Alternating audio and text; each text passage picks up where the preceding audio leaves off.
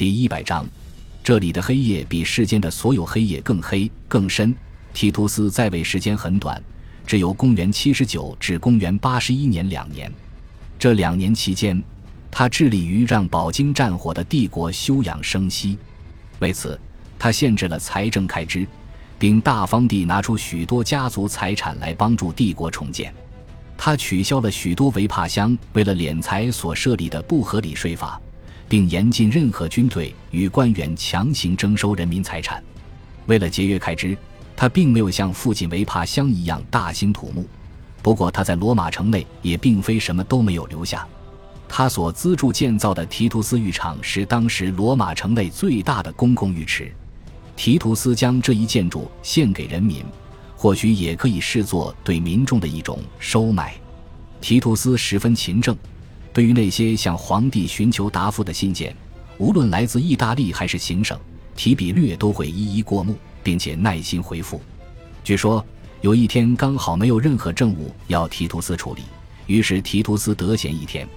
当晚与朋友共餐时，提图斯想起荒废的一日，喃喃道：“朋友，我失去了一天。”然而天公不作美，在提图斯一心修养国力的努力中。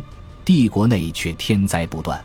公元七九年八月底，位于意大利半岛东南部的维苏威火山突然开始剧烈的爆发，事发突然，以至于火山周围地区的人民完全来不及疏散，被全部掩埋。火山喷发了将近一天一夜，滚滚浓烟直冲云端，方圆百里漆黑一片，伸手不见五指，宛如末日一般。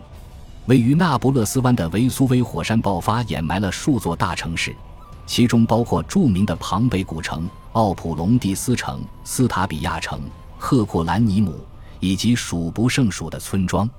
著名学者老普林尼在维苏威火山爆发时担任帝国的海军将校。在维苏威火山爆发时，老普林尼刚好驻扎于意大利半岛东南部的米塞努姆港口。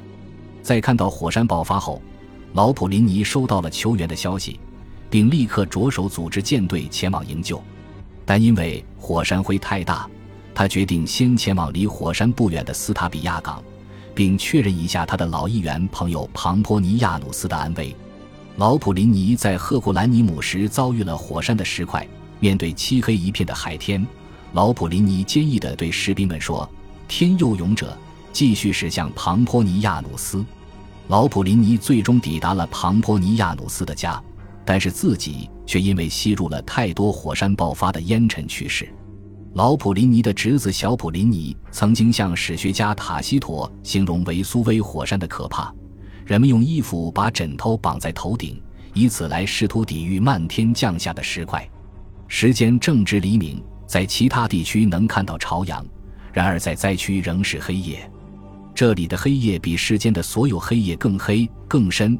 卡西乌斯迪奥曾记载，在人们四处奔逃的时候，猛烈的地震突然发生，大地被整块整块的掀起到空中，发出震耳欲聋的雷声，海水也加入了一声声怒吼之中，与漆黑的天空阵阵共鸣。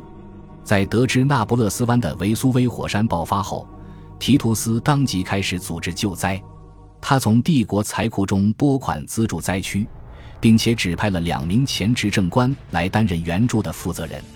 所有死于灾难无人继承的财产与房产被全部拿来救灾以及重建。提图斯与帝国财库分文不取。提图斯本人也在火山爆发后前往庞贝古城监督救援，并捐出大量金钱安置受害者。